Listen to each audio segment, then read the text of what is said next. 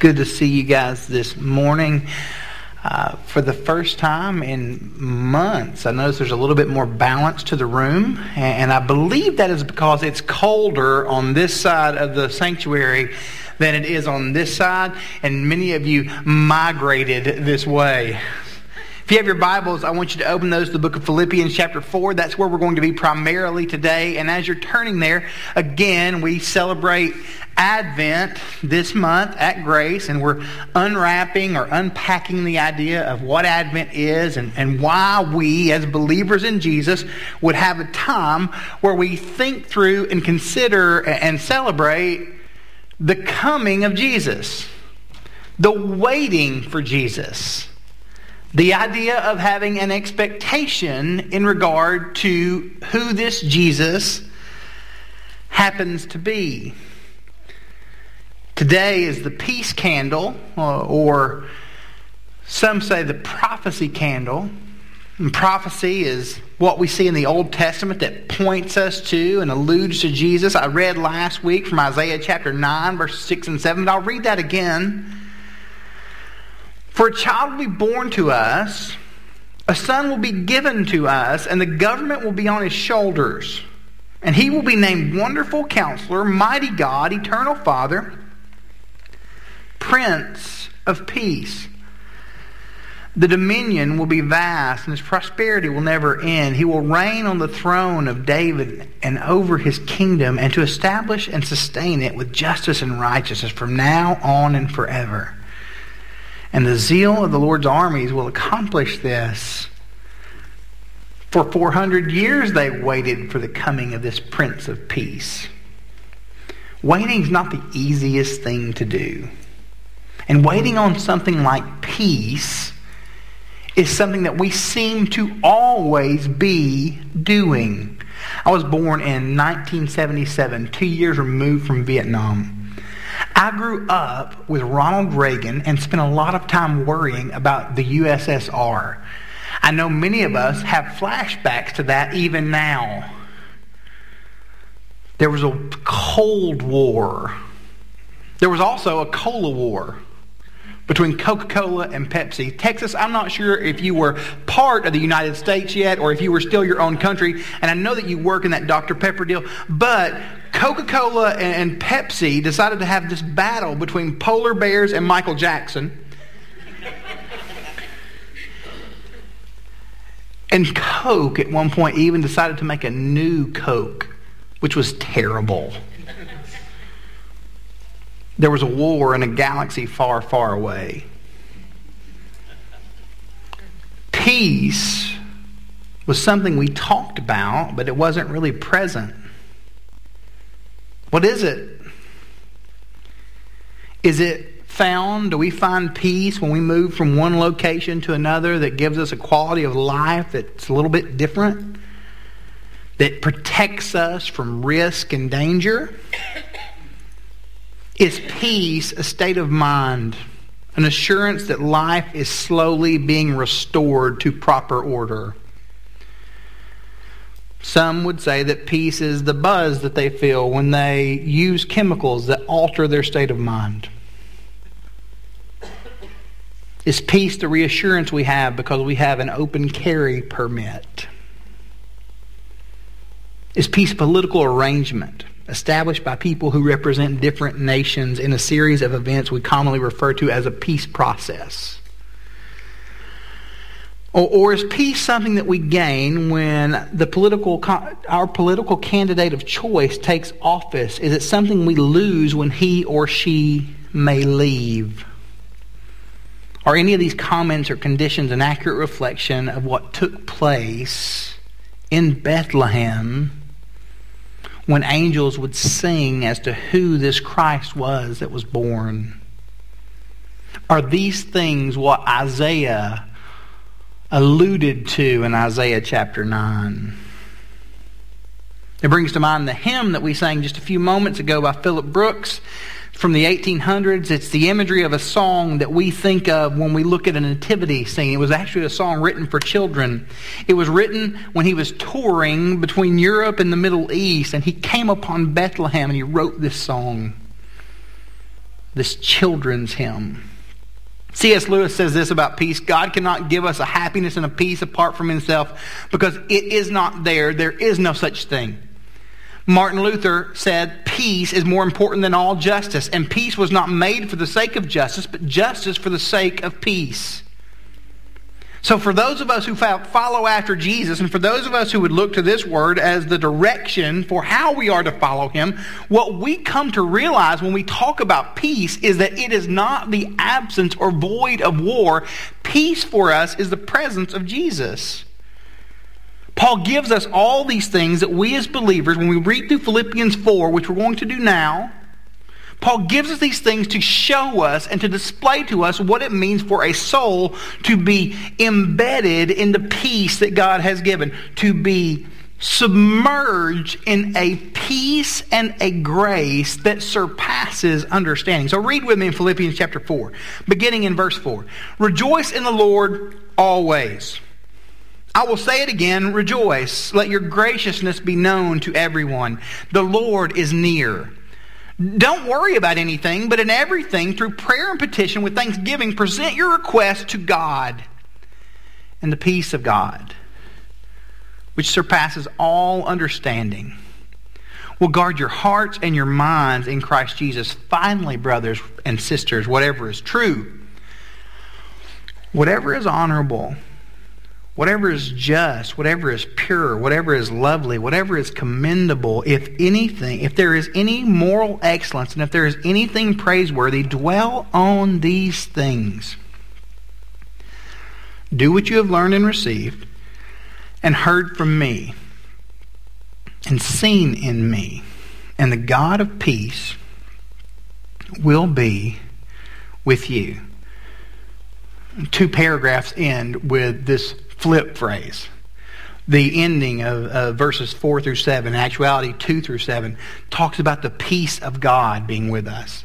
You in verse 9, you see that the God of peace is with us. In order for us to have the peace of God, we must know the God of peace. Rejoice in the Lord always. Again, I will say, rejoice. Paul is giving us all of these things that we as believers are to be doing in order to realize the depth of peace that God allows to stand in us through Christ Jesus. Rejoice in the Lord always. Is my and is your contentment in the Lord? We forget and overlook that when Paul wrote this letter, no matter how many times we want to make the book of Philippians about us being able to bench press things, that when we read through this letter, Paul is in prison. And he is saying to the church at Philippi that they are to rejoice in all things, to find joy over and over and over and over and over, O-V-A, over, to always find joy in what God has done for us. Why would Paul give us direction to rejoice in all things when it does not seem as if he is in a situation that is worth rejoicing? I do not imagine a Philippian prison was a great place. It was not the type of prison that you see that on television when you're like, how do people go to that prison? That's a much better prison than the ones that I think I would go to. They would send me to Alcatraz or Azkaban. I would have the key thrown away. But you look at the text and you see that Paul is saying to us that his situation is one where he looks at everything around him and all that's taking place in his life and says, I'm going to rejoice always. Now, what's he addressing? Because Paul's always addressing something. Every church could use a Paul. Verse 5 Let your reasonableness be known to everyone because the Lord is at hand, or the Lord is near. Why would Paul be saying to this church that their reasonableness should be evident? Because in verse 2, we have a situation. Verse 2 tells us there are two ladies named Euodia and Syntyche, and that's probably why there's a situation. Those are horrible names, who are not getting along. And it is such a big deal that the church at Philippi needs Paul to speak to it. Hypothetically speaking, because I know this doesn't happen in churches anymore, you have two people who are arguing with one another. They're subtweeting one another. They are posting negative things about each other on Facebook without ever tagging the other person. They have what the kids call beef. And because of the beef that these two have, there is a lack of peace in the church. And a lack of peace in the church manifests itself outside of the church. So, Paul, when he says that they are to rejoice in all things and to let their reasonableness be known to all, what he's saying to them is that they should not flip out over little things. The word reasonableness there, we translate it in our world moderation. We love to talk about moderation. No one eats in moderation, but we all love to talk about it. And when we consider moderation and reasonableness, we see that Paul is saying to the church at Philippi, and because God's Spirit is alive in His Word, saying to us, don't flip out over dumb things. How often do we flip out over silly things? My friend Bailey, she's her mom and dad, her family come to our church. She lives in the house behind me. She told me the other day that she was going to be ringing the salvation bell. And I thought, I don't know where this bell is at church. I don't know what decision this child has made. So is there a come to find out, she's ringing the bell of the Salvation Army. Uh, you know, jingling. So we, as a family, also had a day where we rang the Salvation Army bell. We stood outside of the Brazos Mall and my four children uh, stood in front of the bell and ran to people saying Merry Christmas. They, really, they, they reminded me more of car salesmen or, or employees at the buckle. They just swarmed people attacking them and attaching themselves. And Shepherd would say Merry Christmas, and Charlie would say Happy Holidays, and, and Noli would say Give me your money, and Alder would try to force candy on them. We rang the bell at the Salvation Army for an hour, which felt like about six and a half. And I kept thinking about the numerous people who would walk in, the numerous people who walked out, the numerous people who were at various stores, and how we live in a world where people think they should be careful as to what they say. And, and the church, for a season, reacted harshly to this. I cannot believe the person at Walmart told me happy holidays, as if it is the mission statement of Walmart to give you a Christ centered shopping experience. What if, in our lack of moderation and reasonableness, we miss that that person may be saying, Merry Christmas and Happy Thanksgiving and Happy New Year's all in one? What if the person is Jewish and they don't celebrate your Christmas? Would you be willing to wish them a happy Hanukkah? Have you ever even found out if that person's Jewish? What if that person that's wishing a Merry Christmas is a Christian in the southern sense of Christian and not in the Christian sense of Christian? And you all know what I mean. And they know who Jesus is, but they don't know the peace that he offers in our hearts.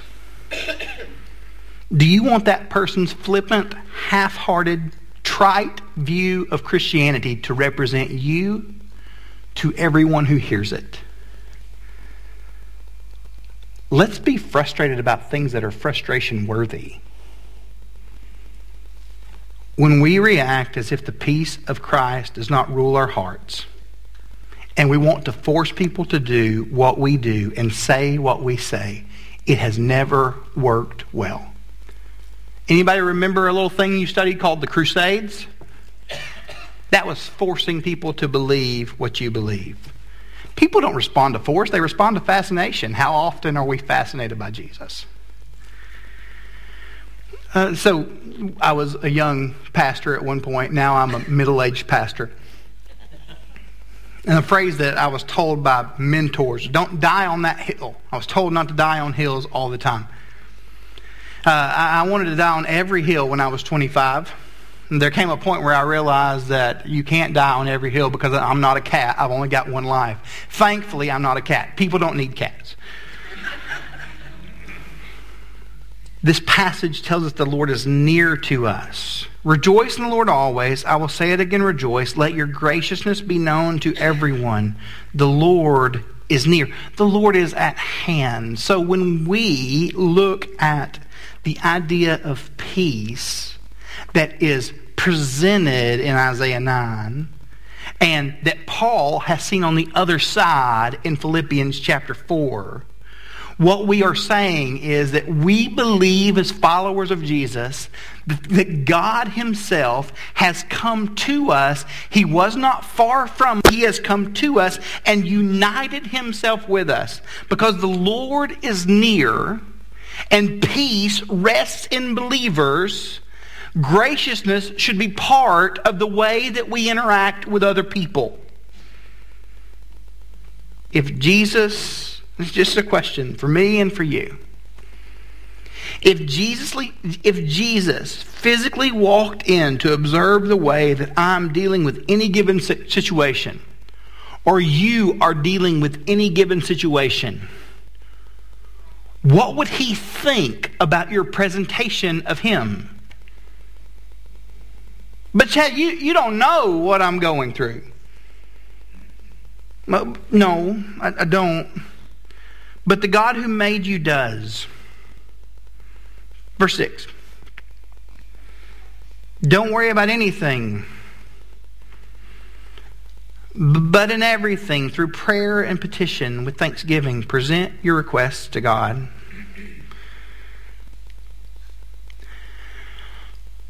Present your request to God. You know what the Bible's most repeated command is? For believers, fear not. You see a hint of that by Paul here. Jesus talks about anxiety in chapter 12 of Luke. Don't be anxious about anything. You see this formula given to us by Paul when you read 4, 5, and 6 together. Rejoice in the Lord. I will say it again, rejoice. Let your graciousness be known to everyone. The Lord is near. Don't worry about everything, anything, but in everything, through prayer and petition and thanksgiving, present your request to the Lord. Rejoice. Be gracious. Don't worry about anything. These phrases build up together. And as they build up together, we see what they are building towards. All of these things that God has called us to do in light of peace build towards us knowing the peace of God. Being able to rejoice when our situation does not seem joy worthy. Being gracious when that means we have to bite our tongue it develops in us a an understanding that we are in a world where the Lord is near and He is choosing to use us as His people to show what peace really should look like. This idea of God's peace, a peace that is strong and a peace that presents itself and that grows in us as we pray. Notice those prayer moments that you, he gives us in verse 6. Through prayer and petition with thanksgiving. The idea of prayer, we understand in some sense what prayer is. It is more than you listening with your eyes closed while I talk with my eyes closed. Prayer is us saying to God that He is good and that he cares for us and that we believe the peace that he has offered us is that it resonates in our soul. The idea of petition. The best word for that is to beg God. God, I'm begging you to do things. I'm going to ask you to do things. I need you to do things because God has promised us that His peace is there. Notice what we don't get. We don't get an answer to all of our problems, but as we converse with the Lord about said problems, His peace begins to make itself known. Paul does all of these things and does not get out of prison at one point. He dies. This is not about us praying ourselves out of a situation, but realizing that God is with us in the middle of it. That's what the peace of God is. Verse 7 the peace of God, which surpasses all understanding, will guard your hearts and your minds in Christ Jesus. What do you think that Paul looked at as he came up with this phrase of being guarded?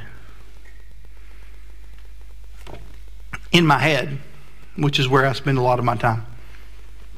Paul sits in the prison cell, and as he's thinking about how to write to the church at Philippi, he sees a man standing there who has been appointed by Rome. There are bars between the two of them. And as Paul looks at the prison bars and looks at the prison guard, he knows why that man is there. No one is to get into him. He is to protect the integrity of Rome by his very presence. Paul is saying about this, or we could assume about this prison guard, that if you were to look at him, this well equipped man, that you were not getting into Rome and you were definitely not getting into this prison cell. So when Paul uses these, this phrase about the peace of God guarding your hearts and minds in Christ Jesus, he is saying, in your situation, as people who are in Christ, he protects you where you are that He guards you where you are. And all that you've been asked to do to build to that helps you to realize that He is there for you right there, in that moment, in that scenario, in that situation. Paul is saying that God's peace, because I've talked to him, and I've rejoiced and I've begged and I've thanked, God's peace has outran my lack of understanding as to why this is happening to me. And he is guarding me like that guy who is guarding this door. Think through that again. God's peace outruns my understanding of my situation. What if we got there? What if peace reigned and ruled in us like that? For those who rejoice over and over and present their requests to the Lord, access to God has been given. And Paul is saying, Know that the peace that resides in me in a Roman prison is available for you. Let's Christmas this up. What about Joseph? He was told that his fiancee was pregnant and more than likely knew that she would be put to death and that she deserved it under everything that the Romans would say and the Jewish people would say. Yet an angel appeared to him and reminded him that he had a part in the story of peace. Look, he didn't sign up for a baby. When I was dating, I wanted to know if a girl had a pet. And that crying stuff, this whole story about no crying he makes, that is that's not true. That's not in the Bible. And as far as, if I'm, a side note, that little drummer boy thing that we keep singing about, there is no new mama who wants somebody banging a drum in her face. I don't know why that guy's there, but he is not invited.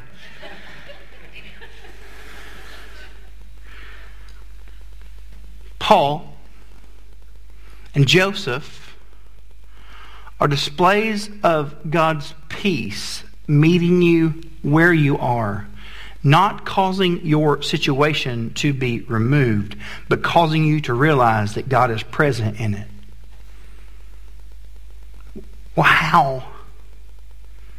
What do we do here? How do we process this? How do we look at life in light of the peace that we've been provided by Jesus? And how do we make decisions that line up with that?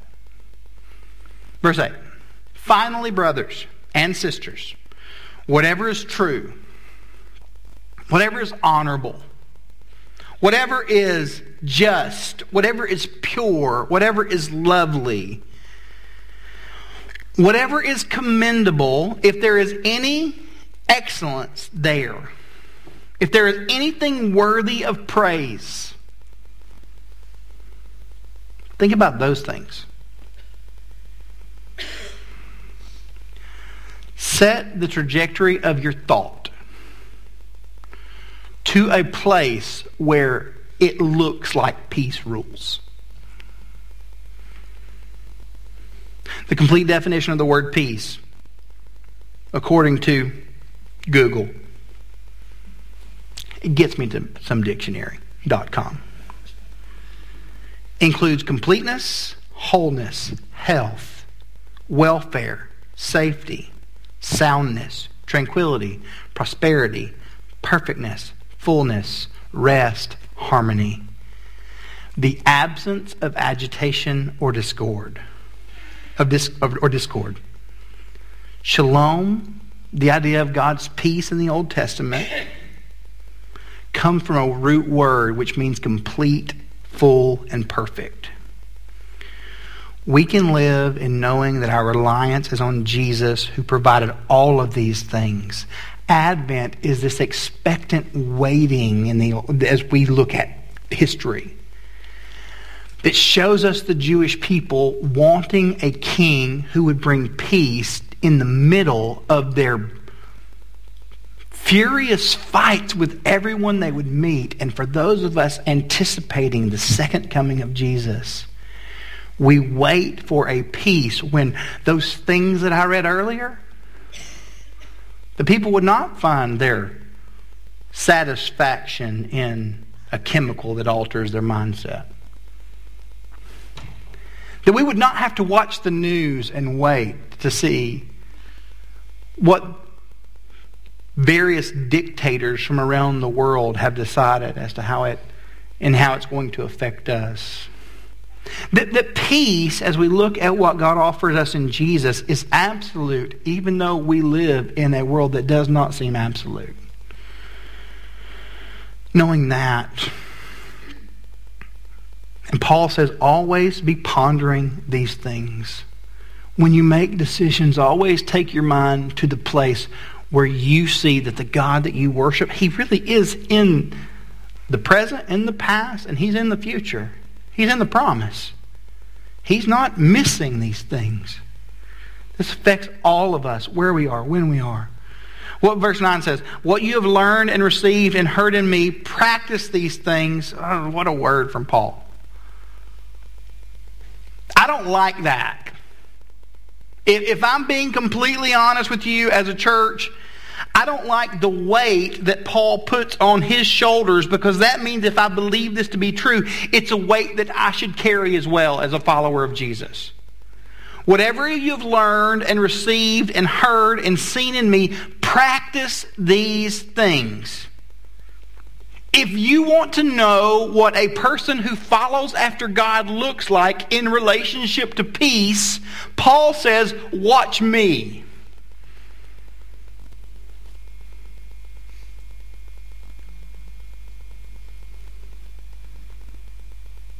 Who's sending that text message this week?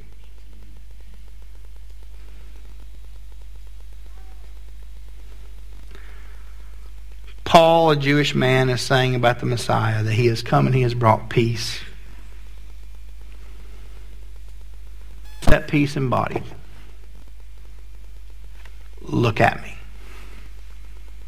I'm not trying to get you to understand. I'm just trying to get you to see this peace. So my brother passed away in 2004. And I remember walking through the, the days that led up to that.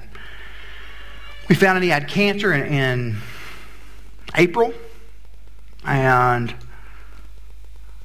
I flew home to spend a few some time with him. We thought we would lose him then. Uh, we, we didn't. God was gracious to us. Over the summer, um, I was away uh, preaching, teaching, eating McDonald's. And while I was doing those things, I can remember begging God all summer, God, I just need to understand why this is going on. And the reason I would beg God of those things, my brother didn't live the best life. As a matter of fact, he was, adre- he was addicted to chemicals um, really from the time he was 14. He would tell me stories that he would take my mom's medicine and uh, get a high off of that as a literally a child. And God, I don't understand why you would allow that to happen. And I think that's a fair thing to talk to God about. And here's the thing, folks. We can talk to God about things and we can be fr- frustrated with the Lord. And here's why He's big enough to deal with your frustrations. There's a whole book of songs in the middle of the book about David being frustrated with the Lord. I remember, uh, God, just let me understand why this is happening to me and why this is happening, more importantly, to him, and why you're putting my poor grandmother through this yet again. God, I need to understand this. But it's fair for us to ask that. August, he calls, he's going to pass away. The doctors told him that that day. God, I don't get it. At the time, I lived in Fort Worth, Texas, which is the north.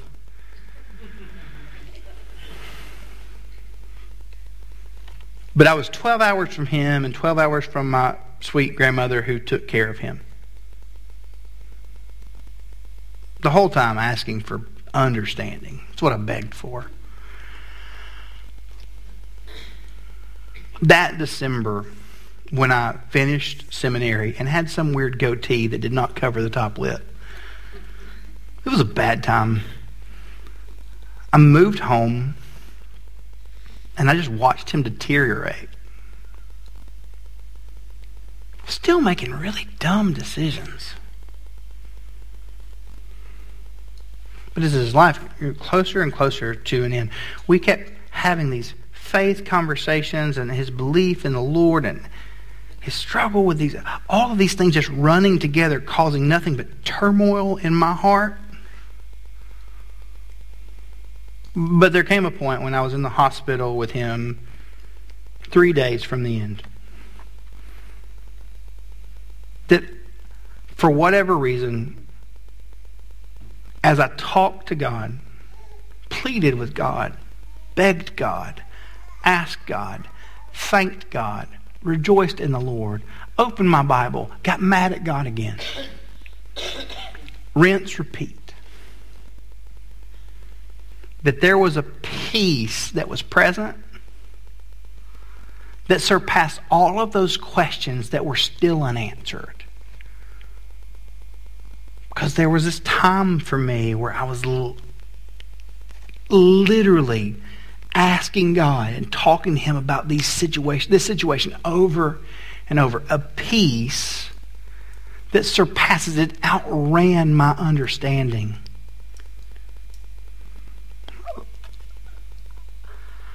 I know looking across this room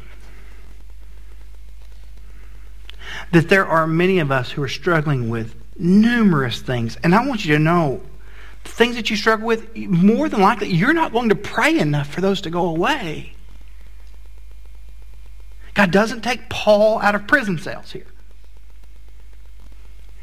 But the more that you know the God of peace, who we celebrate at Christmas, who now is not separate from us, but is part of us, the more that you talk to him, and beg of him and spend time with him, the more that his peace will be obvious to you. It doesn't mean the pain will go away, but it helps you to know that there is one who eventually will take all pain away.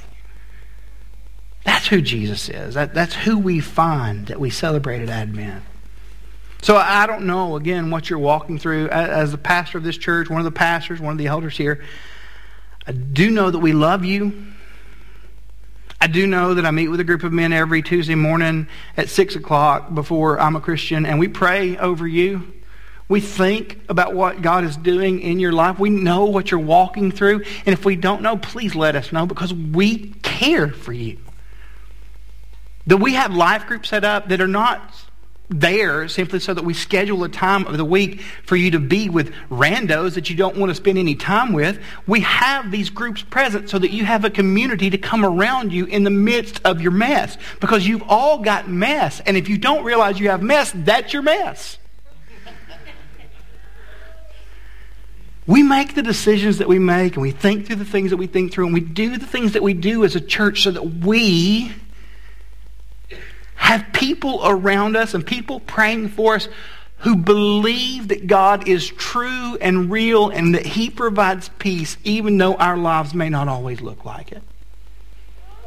If you need me, I'll be in the back corner of the room. That's where I'm typically at on a Sunday morning after worship. I'd love to pray with you, love to spend time with you. Grateful for you. And praying that the peace of Jesus will reign and rule in your heart in a way that affects every crevice of you. Let's bow our heads together. Jesus, you're good to us. And your word, it, it rings true.